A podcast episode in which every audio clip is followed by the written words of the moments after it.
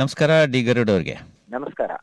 ವಾರದಿಂದ ವಾರಕ್ಕೆ ಭಾರತದ ಚೆನ್ನೈನ ಆರ್ ಕೆ ನಗರ್ ಉಪಚುನಾವಣೆ ಇದು ದಿವಂಗತ ಜಯಲಲಿತಾ ಅವರ ಕ್ಷೇತ್ರ ಅಲ್ವೇ? ಮುಖ್ಯಮಂತ್ರಿ ಆಗಿದ್ದಂತಹ ಜಯಲಲಿತಾ ಅವರ ಕ್ಷೇತ್ರ ಅದಕ್ಕೆ ಉಪಚುನಾವಣೆಯ ಸಂದರ್ಭದಲ್ಲಿ ಮತದಾರರಿಗೆ ದುಡ್ಡು ಕೊಡ್ತಾ ಇದ್ರು ಅನ್ನೋ ಆಪಾದನೆ ಮೇಲೆ ಚುನಾವಣಾ ಆಯೋಗ ಚುನಾವಣೆಯನ್ನು ರದ್ದು ಮಾಡಿಬಿಟ್ಟಿದೆ.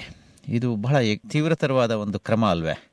ಹೌದು ಜಯಲಲಿತಾ ಅವರ ಸಾವಿನ ನಂತರ ಆ ಪ್ರತಿಷ್ಠಿತ ಕಣ ಅಂತಂದು ಹೇಳ್ತಾರೆ. ಯಾಕಂದ್ರೆ ಆರ್ ಕೆ ನಗರ ಅನ್ನೋದು ಚೆನ್ನೈನ ಒಂದು ಕೇಂದ್ರ ಭಾಗ ಅಂತಾನೆ ಪರಿಗಣಿಸಲಾಗುತ್ತೆ.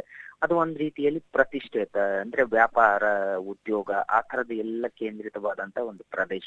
ಅಲ್ಲಿ ಬಹಳಷ್ಟು ಸಣ್ಣ ವ್ಯಾಪಾರಿಗಳಿಂದ ಹಿಡಿದು ಉನ್ನತ ವರ್ಗದ ವ್ಯಾಪಾರಿಗಳವರೆಗೂ ಇರುವಂತಹ ಒಂದು ಪ್ರದೇಶ. ಆ ಪ್ರದೇಶದಲ್ಲಿ ತರದ ಒಂದು ಉಪಚುನಾವಣೆ ಸಂದರ್ಭದಲ್ಲಿ ಒಂದ್ ಕಡೆಗೆ A I D M K DMK ಎರಡಕ್ಕೂ ಆ ಒಂದು ಕ್ಷೇತ್ರವನ್ನ ತಮ್ಮದಾಗಿಸಿಕೊಳ್ಬೇಕು ಮುಖ್ಯವಾದಂತಹ ಎದುರಾಳಿಗಳು. ಹೌದೌದು. ಈ ಸಂದರ್ಭದಲ್ಲಿ ಒಂದು ಅನುಮಾನ ಅಂದ್ರೆ A I T I M K ಪ್ರಧಾನ ಕಾರ್ಯದರ್ಶಿ ಶಶಿಕಲಾ ಅವರ ಸಂಬಂಧಿ ಇದಲ್ಲ ಅವರು ಅಭ್ಯರ್ಥಿ ಅವರು. ಟಿ ಟಿ ವಿ ಹಾ ಹಾ. ಅವರ ಪರ ಮತದಾರರಿಗೆ ಹಣ ಹಂಚೋದಕ್ಕಾಗಿ ಪಕ್ಷದ ಕೆಲವು ನಾಯಕರು ಏನು ಎಲ್ಲ ಹಣ ಹಂಚೋದಕ್ಕಾಗಿ ಪಕ್ಷದ ನಾಯಕರೇ ಕೆಲವು. ಎಂಬತ್ತೊಂಬತ್ತು ಕೋಟಿ ರೂಪಾಯಿಯಷ್ಟು ಮೊತ್ತವನ್ನ ಹಣ ವರ್ಗಾವಣೆ ಮಾಡಿರೋದು. ಇದು. ಮಾಧ್ಯಮಗಳಲ್ಲಿ ವರದಿಯಾಗಿ. ಆನಂತರ ಇದು ಚುನಾವಣೆ ಆಯೋಗದ ಮುಂದೆ ಬಂದಿತು ಆಮೇಲೆ ಬಹಳಷ್ಟು ಅನೇಕ ವಿಚಾರಣೆಗಳೆಲ್ಲ ನಡೀತು. ಆಮೇಲೆ ಸಚಿವ ವಿಜಯ್ ಭಾಸ್ಕರ್ ಅವರಿಗೆ ಸೇರಿದ ಆಸ್ತಿಗಳು ಸೇರಿದಂತೆ ಒಟ್ಟು ಮೂವತ್ತೆಂಟು ಕಡೆಗೆ ಶುಕ್ರವಾರ ದಾಳಿ ನಡೀತು. ಅಂದ್ರೆ ಚುನಾವಣಾ ಆಯೋಗ ಅದರ ಜೊತೆಗೆ ಐಟಿ ಅಧಿಕಾರಿಗಳು ದಾಳಿ ನಡೆಸಿ. ಇದನ್ನ ಎಲ್ಲ ಗಂಭೀರವಾಗಿ ಪರಿಗಣಿಸಿ ಚುನಾವಣೆ ಪ್ರಕ್ರಿಯೆಯನ್ನೇ ಸಂಪೂರ್ಣವಾಗಿ ರದ್ದುಪಡಿಸಿದ್ದು. ಚುನಾವಣಾ ಆಯೋಗ ತನ್ನ ಒಂದು ಸುಪ್ರೀಂ ಅಧಿಕಾರವನ್ನ ಬಳಸಿಕೊಂಡಿದೆ. ಅದರಲ್ಲೂ. ಭ್ರಷ್ಟ ವ್ಯವಸ್ಥೆಯಲ್ಲಿ ಚುನಾವಣೆ ನಡೆಯಬಾರದು ಅನ್ನೋ ಕಾರಣಕ್ಕಾಗಿ ಈ ಒಂದು ನಿರ್ಧಾರವನ್ನ ಕೈಗೊಂಡಿರುವುದು ಸರಿ ಅಂತ ಅನ್ನೋದು ಸ್ಪಷ್ಟ. ಇವಾಗ ದುಡ್ಡು ತಗೊಂಡ ಮತದಾರರು ವಾಪಸ್ ಕೊಟ್ರ ಅಂತ? ಅಲ್ಲ ಬಹುಶಃ ಚುನಾವಣೆ ರದ್ದಾಗೋಗಿದೆ. ಯಾಕಂದ್ರೆ ಈ- ಇದು ಈ ಚುನಾವಣೆ ನಡಿಬೇಕಾಗಿತ್ತು ಹನ್ನೆರಡನೇ ತಾರೀಕು. ಬುಧವಾರದ ಹೊತ್ತಿಗೆ ನಡಿಬೇಕಾಗಿತ್ತು. ಅಷ್ಟ್ರೊಳಗೇನೆ ಇಷ್ಟೆಲ್ಲ ಬೆಳವಣಿಗೆ ಆಗಿ ಚುನಾವಣಾ ಪ್ರಕ್ರಿಯೆಯನ್ನು ಸಂಪೂರ್ಣವಾಗಿ ರದ್ದು ಮಾಡಿರೋದು ಒಂದು ರೀತಿಯಲ್ಲಿ ನಮ್ಮ ಪ್ರಜಾಸತ್ತಾತ್ಮಕ ವ್ಯವಸ್ಥೆಯಲ್ಲಿ ಒಂದು ಚುನಾವಣಾ ಆಯೋಗ ಮತ್ತು ಆರ್ ಬಿ ಐ ಎರಡು ಒಂದು ಸ್ವತಂತ್ರ ವ್ಯವಸ್ಥೆಗಳಿದೆಯಲ್ಲ? ಇದೆಯಲ್ಲ ಅದಕ್ಕೆ ಒಂದು ಶಕ್ತಿ ಇದೆ ಅನ್ನೋದನ್ನ ಚುನಾವಣಾ ಆಯೋಗ ಈ ಸಂದರ್ಭದಲ್ಲಿ ತೋರಿಸ್ಕೊಟ್ಟಿದೆ. ಹಿಂದೆ ನಾವು ಬಹಳಷ್ಟು ಸಂದರ್ಭಗಳಲ್ಲಿ ಚುನಾವಣಾ ಆಯೋಗದ ಸಾಮರ್ಥ್ಯ ಏನು ಅನ್ನೋದು ಬಹಳಷ್ಟು ಗಮನಿಸ್ಕೊಂಡು ಬಂದಿದ್ವಿ. ಟಿ ಎನ್ ಶೇಷನ್ ಅವರ ಕಾಲದಿಂದ ಚುನಾವಣಾ ಆಯೋಗ ಬಹಳಷ್ಟು ಪರಿಷ್ಕರಣೆ ಹೊಂದುತ್ತಾ ಬಂದಿದೆ. ಅದು ತನ್ನ ಶಕ್ತಿ ಏನು ಅನ್ನೋದನ್ನ ತೋರಿಸ್ಕೊಂಡು. ತೋರಿಸ್ಕೊಳ್ಳೋಕೆ. ಒಂದು ಮಹತ್ವದ ಘಟ್ಟದಲ್ಲಿ ಒಂದು ಮಹತ್ವದ ಕ್ಷೇತ್ರ. ಯಾಕಂದ್ರೆ ಜಯಲಲಿತಾ ಅವರು ಗೆದ್ದಿದ್ದಂತ ಒಂದು ಕ್ಷೇತ್ರ. ಅವರ ನಿಧಾನವಾದ ನಂತರ ಆ ಸ್ಥಾನವನ್ನ ಪಡೆದುಕೊಡೋದಕ್ಕೆ ಎಲ್ಲರೂ ಅಪಹಪಿಸ್ತಾ ಇದ್ರು. ಎಷ್ಟೇ ನಾವು ಚುನಾವಣಾ ವೆಚ್ಚವನ್ನ ಮಾಡಿದ್ರು ಸಹಿತ ಹೇಗಾದ್ರೂ ಮಾಡಿ ಅಧಿಕಾರ ಅಲ್ಲಿ ಆ ಒಂದು ಸ್ಥಾನವನ್ನ ಗೆಲ್ಲಲೇಬೇಕು ಅನ್ನೋದು ಪ್ರತಿಷ್ಠೆ ಆಗಿತ್ತು ಒಟ್ನಲ್ಲಿ ಏನೇ ಆಗ್ಲಿ ಇವಾಗ ಇದಕ್ಕೆ ಪ್ರತಿಕ್ರಿಯೆ ಬಂದಿರೋದು ಪಿ ಚಿದಂಬರಂ ಅವರು. ಯು ಪಿ ಎ ಸರ್ಕಾರದಲ್ಲಿ ಆರ್ಥಿಕ ಸಚಿವರಾಗಿದ್ದವರಲ್ವೇ? ಸೊ ಅವರು ಪಾಪ ಮೋದಿ ಸರ್ಕಾರವನ್ನೇ ಬೈತಾ ಇದ್ದಾರೆ. ಈ ತರ ಆಗಿದ್ದಕ್ಕೆ. ಒಂದ್ ರೀತಿಯಲ್ಲಿ ತಮಿಳ್ನಾಡು ಅನ್ನೋ ಒಂದು ಸ್ವಾಭಿಮಾನ ಇದೆಯಲ್ಲ? ಅದು ಎಲ್ಲೋ ಒಂದ್ ಕಡೆ ಕೆಲಸ ಮಾಡ್ತಾ ಇರ್ಬೋದು. ಯಾಕಂದ್ರೆ ಅದು ಇದ್ರು ಸಹಿತ ಈಗ ಆಗಿರುವಂತ ಬೆಳವಣಿಗೆಯನ್ನ ಅವರು ಸಹಿತ ನಿರಾಕರಿಸೋದು ಬಹಳಷ್ಟು ಕಷ್ಟ. ಯಾಕಂದ್ರೆ ಚುನಾವಣಾ ಆಯೋಗದ ಸ್ವತಂತ್ರ ನಿರ್ಧಾರವನ್ನ ಆಕ್ಷೇಪ ಮಾಡೋದು ಬಹಳಷ್ಟು ಕಷ್ಟದ ಕೆಲಸ. ಅದರಲ್ಲೂ ಈ ತರದ ಒಂದು ಎಂಬತ್ತೊಂಬತ್ತು ಕೋಟಿಯಷ್ಟು ಹಣ ವರ್ಗಾವಣೆ ಆಗಿದೆ ಅಂತಂದ್ರೆ ನಿಜವಾಗ್ಲೂ. ಅದನ್ನ ಯಾವ ರೀತಿಯಲ್ಲಿ ಸಮರ್ಥಿಸಿಕೊಳ್ಳೋದಕ್ಕೆ ಸಾಧ್ಯ ಆಗತ್ತೆ? ಎಲ್ಲೋ ಒಂದ್ ಕಡೆ ಬೃಹತ್ ಮೊತ್ತದ ಮುಖಬೆಲೆಯ ನೋಟುಗಳ ರದ್ದತಿಯ ಪರಿಣಾಮ ಹೀಗಾಗಿದೆ. ಆ ತರದ ಎಲ್ಲ ಒಂದು ವಾದಗಳನ್ನ ನಾವು ಕೇಳಿಕೊಳ್ಳೋದಕ್ಕೆ ಸಾಧ್ಯ ಆಗೋದಿಲ್ಲ. ಅದಕ್ಕೂ ಏನ್ ಸಂಬಂಧ ಅಂತ ಕೇಳ್ತಾರೆ ನಿಜ. ಇದರಲ್ಲಿ ಇವಾಗ ಎ ಕೆ ಒಂದೇ ಅಲ್ಲ ಡಿ ಎಂ ಕೆ ಕೂಡ ಸಿಕ್ಕಾಕೊಂಡಿದೆ ಅಲ್ವಾ ಈ ಪ್ರಕರಣದಲ್ಲಿ? ಸೊ ಹಾಗಾಗಿ ಪ್ರಕರಣಗಳ ಲೆಕ್ಕಾಚಾರ ಗಮನಿಸಿದ್ರೆ ಎ ಡಿ ಎಂ ಕೆ ಬಹಳಷ್ಟು ಹೆಚ್ಚು ಪ್ರಕರಣಗಳಲ್ಲಿ ಸಿಕ್ಕಾಕೊಂಡಿದೆ. ಸಿಕ್ಕಾಕೊಂಡಿದೆ. ಡಿ ಎಂ ಕೆ ಒಂದ್ ಸ್ವಲ್ಪ ಕಡಿಮೆ ಅಂತಂದು ಅದ್ರಲ್ಲೂ ಅಂದ್ರೆ ಭ್ರಷ್ಟತೆಯಲ್ಲೂ ಪ್ರಮಾಣ ಹೆಚ್ಚು ಕಡಿಮೆ ಇದೆ. ಬಟ್ ಇವಾಗ ಇದಾಯ್ತು ಅಂತಂದ್ರೆ ಯಾರಿಗೆ ಅವರು ಆಪಾದನೆ ಹೊರಿಸಿ ದಂಡ ಕೊಡ್ ಹಾಕ್ಬೋದು? ಪಕ್ಷಕ್ಕೆ ಹಾಕ್ಬೇಕಾಗತ್ತಾ ಅಥವಾ? ಒಂದು ಮುಖ್ಯವಾಗಿ ವರ್ಗಾವಣೆ ಹಣ ವರ್ಗಾವಣೆ ಆಗಿರುವಂತ ಖಾತೆಗಳ ಮೇಲೆ ಗಮನ ಇಟ್ಟು ಅವುಗಳ ವಿರುದ್ಧ ಕಾರ್ಯಾಚರಣೆ ನಡೆಸೋದು. ಆ ನಂತರ ಈ ಒಂದು ಹಣ ಚುನಾವಣೆಯ ಮೇಲೆ ಯಾವ್ದಾದ್ರೂ ಪ್ರಭಾವ ಬೀರಿದೆಯಾ ಅನ್ನೋದನ್ನ ಸ್ಪಷ್ಟವಾದಂತ ಸಾಕ್ಷ್ಯಗಳನ್ನ ಸಿದ್ಧಪಡಿಸೋದು. ಆ ಇದು ಎರಡೂ ಪ್ರಕ್ರಿಯೆ ನಂತರ ಯಾರ ವಿರುದ್ಧ, ಒಂದು ಪಕ್ಷದ ವಿರುದ್ಧವೋ ಇಲ್ಲ ಆ ವ್ಯಕ್ತಿಗಳ ವಿರುದ್ಧ ಅನ್ನೋದು ಸ್ಪಷ್ಟವಾಗುತ್ತೆ. ಯಾಕಂದ್ರೆ ನಾವು ಹಿಂದೆ ಬಹಳಷ್ಟು ಘಟನೆಗಳನ್ನ ನೋಡಿದ್ವಿ. ಒಂದು ಲಾರಿ ಚಾಲಕ ಹಣವನ್ನ ಸಾಗಿಸ್ತಾನೆ ಚುನಾವಣೆ ಸಂದರ್ಭದಲ್ಲಿ.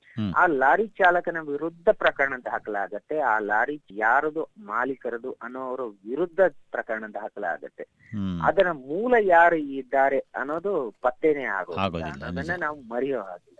ಒಟ್ಟಿನಲ್ಲಿ ನೋಡ್ಬೇಕು ಇನ್ನು ಕಾದ್ ನೋಡಬೇಕು. ಉಪಚುನಾವಣೆಗಳ ವಿಷಯದಲ್ಲಿ ಮುಂದುವರಿಯೋದಾದರೆ ಕರ್ನಾಟಕದಲ್ಲಿ ಕೂಡ ಕಾದು ಕಾದು ಕಾತರದಿಂದ ಎದುರು ನೋಡ್ತಾ ಇದ್ದಂತಹ ಎರಡು ಚುನಾವಣೆಗಳು ನಂಜನಗೂಡು ಹಾಗೂ ಗುಂಡ್ಲುಪೇಟೆ ಉಪಚುನಾವಣೆಗಳು ಮುಗಿದಿವೆ. ಹೌದೌದು. ಇಲ್ಲಿ ನಂಜನಗೂಡು ಮತ್ತು ಗುಂಡ್ಲುಪೇಟೆ ಇಲ್ಲಿ ಒಂದು ಅದ್ಭುತವಾದಂತ ಒಂದು ಮತದಾನ ಆಗಿರೋದು. ಅಂದ್ರೆ ಜನರು ಚುನಾವಣೆಗೆ ಸೂಕ್ತ ರೀತಿಯಲ್ಲಿ ಸ್ಪಂದಿಸಿದ್ದಾರೆ ಅನ್ನೋದು. ಆದ್ರೆ ಯಾವ ಪಕ್ಷಕ್ಕೆ ಪ್ರಯೋಜನ ಆಗತ್ತೆ ಯಾವ ಪಕ್ಷಕ್ಕೆ ಪ್ರಯೋಜನ ಆಗಲ್ಲ ಅದು ಬೇರೆ ಮಾತು. ಆದ್ರೆ ಇಲ್ಲಿ ಜನರು ತಮ್ಮ ಅಧಿಕಾರವನ್ನ ಸೂಕ್ತ ರೀತಿಯಲ್ಲಿ ಪ್ರಭಾವಿಯಾಗಿ ಬಳಸ್ಕೊಂಡಿದ್ದಾರೆ ಅಂತದ್ದು. ಯಾಕಂದ್ರೆ ನಂಜನಗೂಡಿನಲ್ಲಿ ಶೇಕಡ ಎಪ್ಪತ್ತೇಳು ಪಾಯಿಂಟ್ ಐವತ್ತಾರು ಪರ್ಸೆಂಟ್ ಅಷ್ಟು ಮತದಾನ ಆಗಿದೆ. ಗುಂಡ್ಲುಪೇಟೆಯಲ್ಲಿ ಅದಕ್ಕೂ ಮೀರಿ ಎಂಬತ್ತೇಳು ಪಾಯಿಂಟ್ ಹತ್ತು ಪರ್ಸೆಂಟ್ ಮತದಾನ ಆಗಿದೆ. ಮತದಾನದ ಪರಿಣಾಮ ಏನಾಗಿರತ್ತೆ ಅನ್ನೋದನ್ನ ನಾವು ತಿಳಿಯೋದಕ್ಕೆ ಏಪ್ರಿಲ್ ಹದಿಮೂರನೇ ತಾರೀಕುವರೆಗೂ ಕಾಯ್ಬೇಕಾಗತ್ತೆ. ಇಲ್ಲಿ ಮುಖ್ಯವಾಗಿ ನಾವು ಒಂದಿಷ್ಟು ವಿಷಯಗಳನ್ನ ಗಮನಿಸೋದಾದ್ರೆ ಮತದಾನದ ಪ್ರಕ್ರಿಯೆಯಲ್ಲಿ ಬಹಳಷ್ಟು ಘಟನೆಗಳ ನಡೆದಿವೆ ಸುಮಾರು ಎರಡು ಸಾವಿರ ಸಿಬ್ಬಂದಿಯನ್ನ ಬಳಸಿಕೊಳ್ಳಲಾಗಿದೆ ಹ್ಮ್. ಅದರಲ್ಲೂ ಮುಖ್ಯವಾಗಿ ನಂಜನಗೂಡು ಮತದಾನ ಕ್ಷೇತ್ರದಲ್ಲಿ ಯಾಕಂದ್ರೆ ಅದೇ ಒಂದು ಪ್ರತಿಷ್ಠೆಯ ಕಣವಾಗಿತ್ತು. ಪ್ರಸಾದ್ ಅಂತ. ಯಾಕಂದ್ರೆ ಅಲ್ಲಿ ಬಹಳಷ್ಟು ಪ್ರತಿಷ್ಠೆ ಆಗಿತ್ತು. ಅಂದ್ರೆ ಗುಂಡ್ಲುಪೇಟೆಯಲ್ಲಿ ಕಾಂಗ್ರೆಸ್ ಅಭ್ಯರ್ಥಿ ಮೋಹನ್ ಕುಮಾರಿ ಮತ್ತು ಬಿಜೆಪಿ ಅಭ್ಯರ್ಥಿ ಸಿ ಎಸ್ ನಿರಂಜನ್ ಕುಮಾರ್. ಅವ್ರ ನಡುವೆ ನೇರ ಸ್ಪರ್ಧೆ ಇದೆ ಅನ್ನೋದು ಸ್ಪಷ್ಟ. ನಂಜನಗೂಡಿನಲ್ಲಿ ಕಾಂಗ್ರೆಸ್ ಮತ್ತು ಬಿಜೆಪಿ ನಡುವೆ ನೇರ ಸ್ಪರ್ಧೆ ಅನ್ನೋದು ಸ್ಪಷ್ಟ. ಅದು ಈಗಾಗಲೇ ಚುನಾವಣೆ ಮತಯಂತ್ರದಲ್ಲಿ ದಾಖಲಾಗಿ ಹೋಗಿದೆ ಅದರ ಫಲಿತಾಂಶ ಬರಬೇಕು. ಕಾಂಗ್ರೆಸ್ನ ಅಭ್ಯರ್ಥಿ ಕಳಲೆ ಕೇಶವಮೂರ್ತಿ ಮತ್ತು ಬಿಜೆಪಿ ಅಭ್ಯರ್ಥಿ ಅದು ಅಂದ್ರೆ ಕಾಂಗ್ರೆಸ್ನಿಂದ ಬಿಜೆಪಿಗೆ ಬಂದಂತಹ ಬಿಜೆಪಿಗೆ ಬಂದಿರುವಂತ ವಿ ಶ್ರೀನಿವಾಸ್ ಪ್ರಸಾದ್. ಅವರ ನಡುವೆ ಸ್ಪರ್ಧೆ. ಇಲ್ಲಿ ಚುನಾವಣಾ ಪ್ರಕ್ರಿಯೆ ಸಂದರ್ಭದಲ್ಲಿ ಬಹಳಷ್ಟು ಘಟನೆಗಳೀಗ ಆಗಿವೆ ಕಳಲೆ ಅಂದ್ರೆ ಕಾಂಗ್ರೆಸ್ ಅಭ್ಯರ್ಥಿ ಕಳಲೆ ಕೇಶವಮೂರ್ತಿ ಅವರು. ಮತದಾನದ ಸಂದರ್ಭದಲ್ಲಿ ಅವರು ಮತಗಟ್ಟೆಗೆ ಹೋದಾಗ ಕಾಂಗ್ರೆಸ್ ಪಕ್ಷಕ್ಕೆ ಸೇರಿ ಸೇರಿದಂತ ಶಾಲ್ ಅನ್ನ ಧರಿಸಿದ್ರು ಅನ್ನೋದು ಆಕ್ಷೇಪ. ಆ ತರದ ಸಣ್ಣ ಪುಟ್ಟ ಘಟನೆಗಳು ನಡೆದಿವೆ ಎಲ್ಲವನ್ನು ಹೊರತುಪಡಿಸಿದ್ರೆ ಬಹಳಷ್ಟು ಶಾಂತಿಯುತವಾಗಿದೆ. ಕಾಶ್ಮೀರದಲ್ಲಿನ ಲೋಕಸಭಾ ಉಪಚುನಾವಣೆಯಲ್ಲಿ ಆಗಿರುವಂತಹ ದುರಂತಗಳನ್ನ ನಾವು ರಾಜ್ಯದಲ್ಲಿ ಕಂಡಿಲ್ಲ. ನಾವು ಶಾಂತಿ ಪ್ರಿಯರಾದಂತ ಕರ್ನಾಟಕದಲ್ಲಿ ಶಾಂತಿಯುತವಾಗಿ ಮತದಾನ ಆಗಿದೆ. ಕಾಶ್ಮೀರದಲ್ಲಿ ಜನ ಸತ್ತಿದಾರಲ್ವೇ? ಹೌದೌದು. ಕಾಶ್ಮೀರದಲ್ಲಿ ಉಪಚುನಾವಣೆ ಅದು ಲೋಕಸಭೆಗೆ ಸಂಬಂಧಿಸಿದೆ ಶ್ರೀನಗರ ಲೋಕಸಭಾ ಉಪಚುನಾವಣೆ ಸಂದರ್ಭದಲ್ಲಿ ಮತದಾನದ ವೇಳೆನೆ ಹಿಂಸಾಚಾರ ನಡೆದಿದೆ. ಅದರಲ್ಲಿ ಬಹಳಷ್ಟು ಎಂಟು ಜನ ನಾಗರಿಕರು ಗುಂಡಿನ ಪ್ರಹಾರಕ್ಕಾಗಿ ಬಲಿಯಾಗಿದ್ದಾರೆ. ಅಂದ್ರೆ ಪೊಲೀಸರ ಒಂದು ಇದು ಅವರನ್ನ ನಿಯಂತ್ರಿಸೋದಕ್ಕಾಗಿ ಭದ್ರತಾ ಸಿಬ್ಬಂದಿ ಗುಂಡನ್ನ ಹಾರಿಸಿದ್ದಾರೆ. ಅದರಲ್ಲಿ ಸುಮಾರು ಹದಿನೇಳು ಜನ ನಾಗರಿಕರು ಗಾಯಗೊಂಡಿದ್ದಾರೆ. ಅದರ ಜೊತೆಗೆ ಕಲ್ಲು ತೂರಾಟದಲ್ಲಿ ನೂರು ಜನ ಭದ್ರತಾ ಸಿಬ್ಬಂದಿಗಳು ಗಾಯಗೊಂಡಿದ್ದಾರೆ ಅನ್ನೋದನ್ನ ನಾವು ಮರೆಯೋ ಆಗಿಲ್ಲ ಯಾಕಂದ್ರೆ. ನಾವು ಇಲ್ಲಿ ನಾಗರಿಕ ಶತ್ರು ಅನ್ನೋದನ್ನ ಮಾತ್ರ ಪ್ರಮುಖವಾಗಿ ಗಮನಿಸೋದಕ್ಕಿಂತ ನೂರು ಜನ ಭದ್ರತಾ ಸಿಬ್ಬಂದಿಯ ಮೇಲೆ ಅಲ್ಲಿಯ ನಾಗರಿಕರು ಹಲ್ಲೆ ನಡೆಸಿದ್ದಾರೆ ಕಲ್ಲು ತೂರಾಟ ನಡೆಸಿದ್ದಾರೆ ಅನ್ನೋದನ್ನು ಗಂಭೀರವಾಗಿ ಪರಿಗಣಿಸಬೇಕು. ಒಟ್ನಲ್ಲಿ ಉಪ ಚುನಾವಣೆಗಳಾಗಲಿ ಚುನಾವಣೆಗಳಾಗಲಿ ಈ ಕಾಲದಲ್ಲಿ ಇದಾಗೋದು ಸರ್ವೇ ಸಾಮಾನ್ಯ ಆಗ್ಬಿಟ್ಟಿದೆ ಹಿಂಸಾಚಾರಗಳಲ್ವೇ. ನಾಗರಿಕ ಸಮಾಜ ಅಂತ ನಾವು ಅನ್ಕೋತೀವಿ ಆದ್ರೂ ಈ ತರದ ವಿದ್ಯಮಾನಗಳು ನಡೀತಾನೆ ಇರುತ್ತೆ.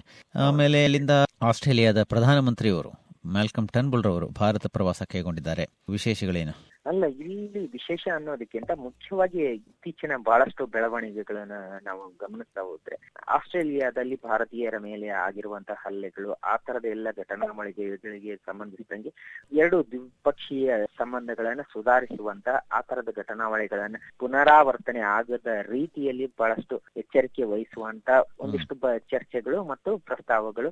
ಅದಕ್ಕೆ ಸಂಬಂಧಿಸಿದಂಗೆ ಆಸ್ಟ್ರೇಲಿಯಾದ ಪ್ರಧಾನಿ ಅವರಿಂದ ಭರವಸೆಗಳು ಸಿಗುವುದು ಸಹಜ.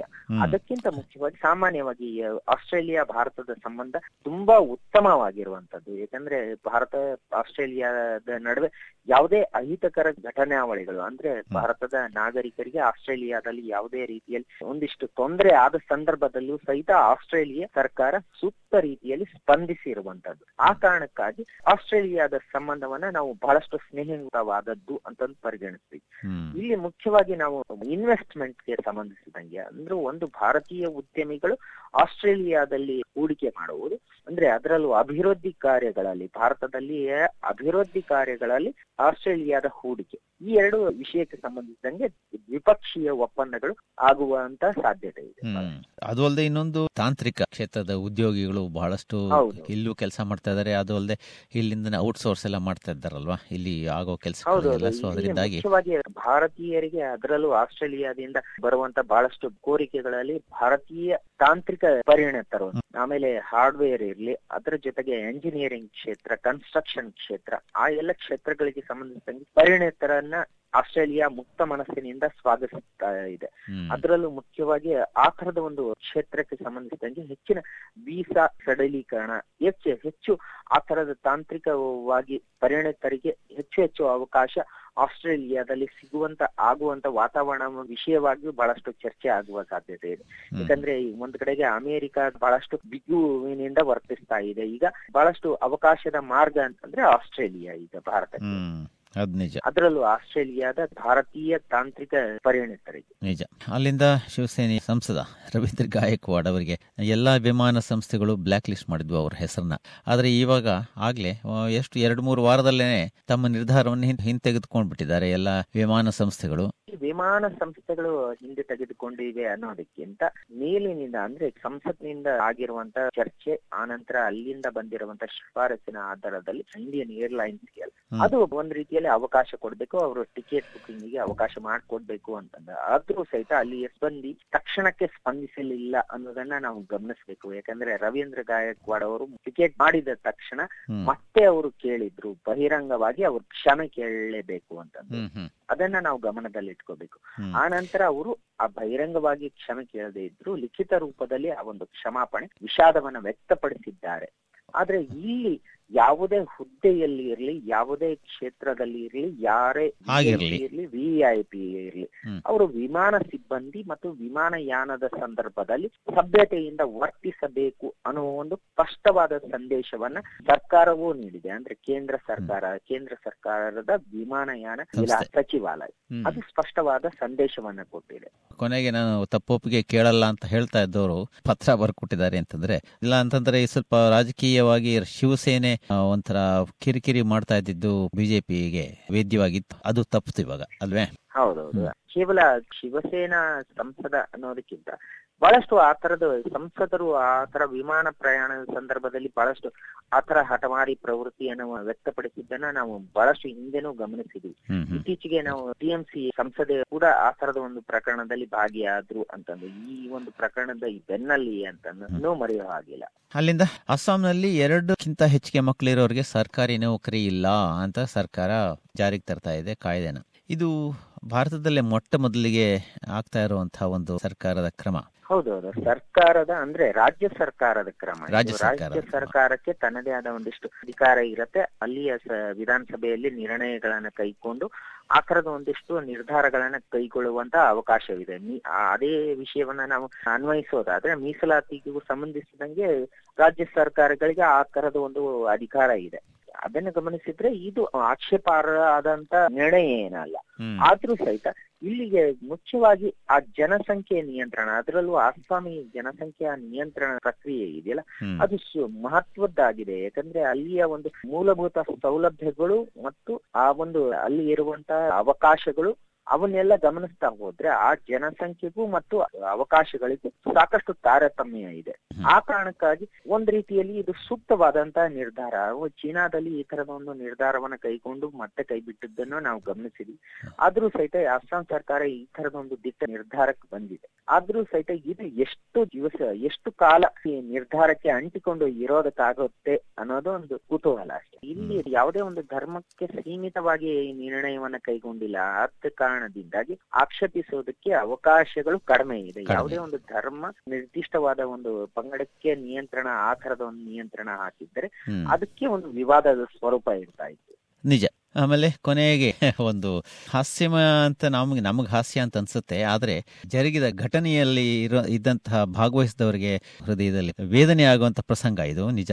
ಒಂದು ಮದುವೆ ಮನೆಯಲ್ಲಿ ರಿಸೆಪ್ಷನ್ ಊಟದಲ್ಲಿ ಬೇಗ ಊಟ ಮುಗಿದೋಯ್ತು ಅನ್ನೋ ಕಾರಣಕ್ಕೆ ಮದುವೆನೇ ರದ್ದು ಮಾಡಿದ್ರಲ್ಲ.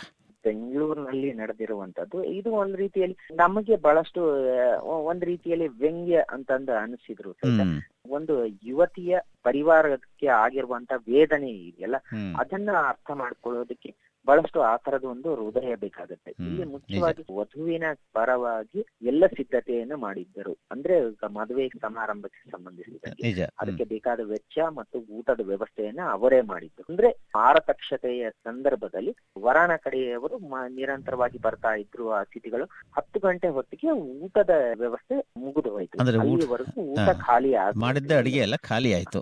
ಖಾಲಿ ಆಗೋಯ್ತು ಆ ಕಾರಣಕ್ಕಾಗಿ ವರಾಣ ವರನ ಕಡೆಯವರು ಬಹಳಷ್ಟು ಆಕ್ಷೇಪ ವ್ಯಕ್ತಪಡಿಸಿದರು. ಅದು ಕೈ ಕೈ ನಿಲಾಯಿಸುವಂತ ಒಂದು ಸ್ಥಿತಿಗೂ ಹೋಯ್ತು. ಆ ನಂತರ ಸುಬ್ರಹ್ಮಣ್ಯಂ ಪೊಲೀಸರು ಬಂದು ಪರಿಸ್ಥಿತಿಯನ್ನ ನಿಯಂತ್ರಿಸಿದ್ರು. ಆ ನಿಯಂತ್ರಿಸಿ ಆ ನಂತರ ಎರಡು ಕುಟುಂಬಗಳ ಕಡೆಯಿಂದ ಮುಚ್ಚಳಿಕೆಯನ್ನ ಬರೆಸ್ಕೊಂಡ್ರು. ಅಂದ್ರೆ ಒಂದ್ ಕಡೆಗೆ ಈ ವರನ ಕಡೆಯವರು ಮತ್ತು ವಧುವಿನ ಕಡೆಯವರು. ಎರಡು ಕಡೆಯಿಂದನೂ ಮುಚ್ಚಳಿಕೆಯನ್ನು ಬರೆಸ್ಕೊಂಡ್ರು.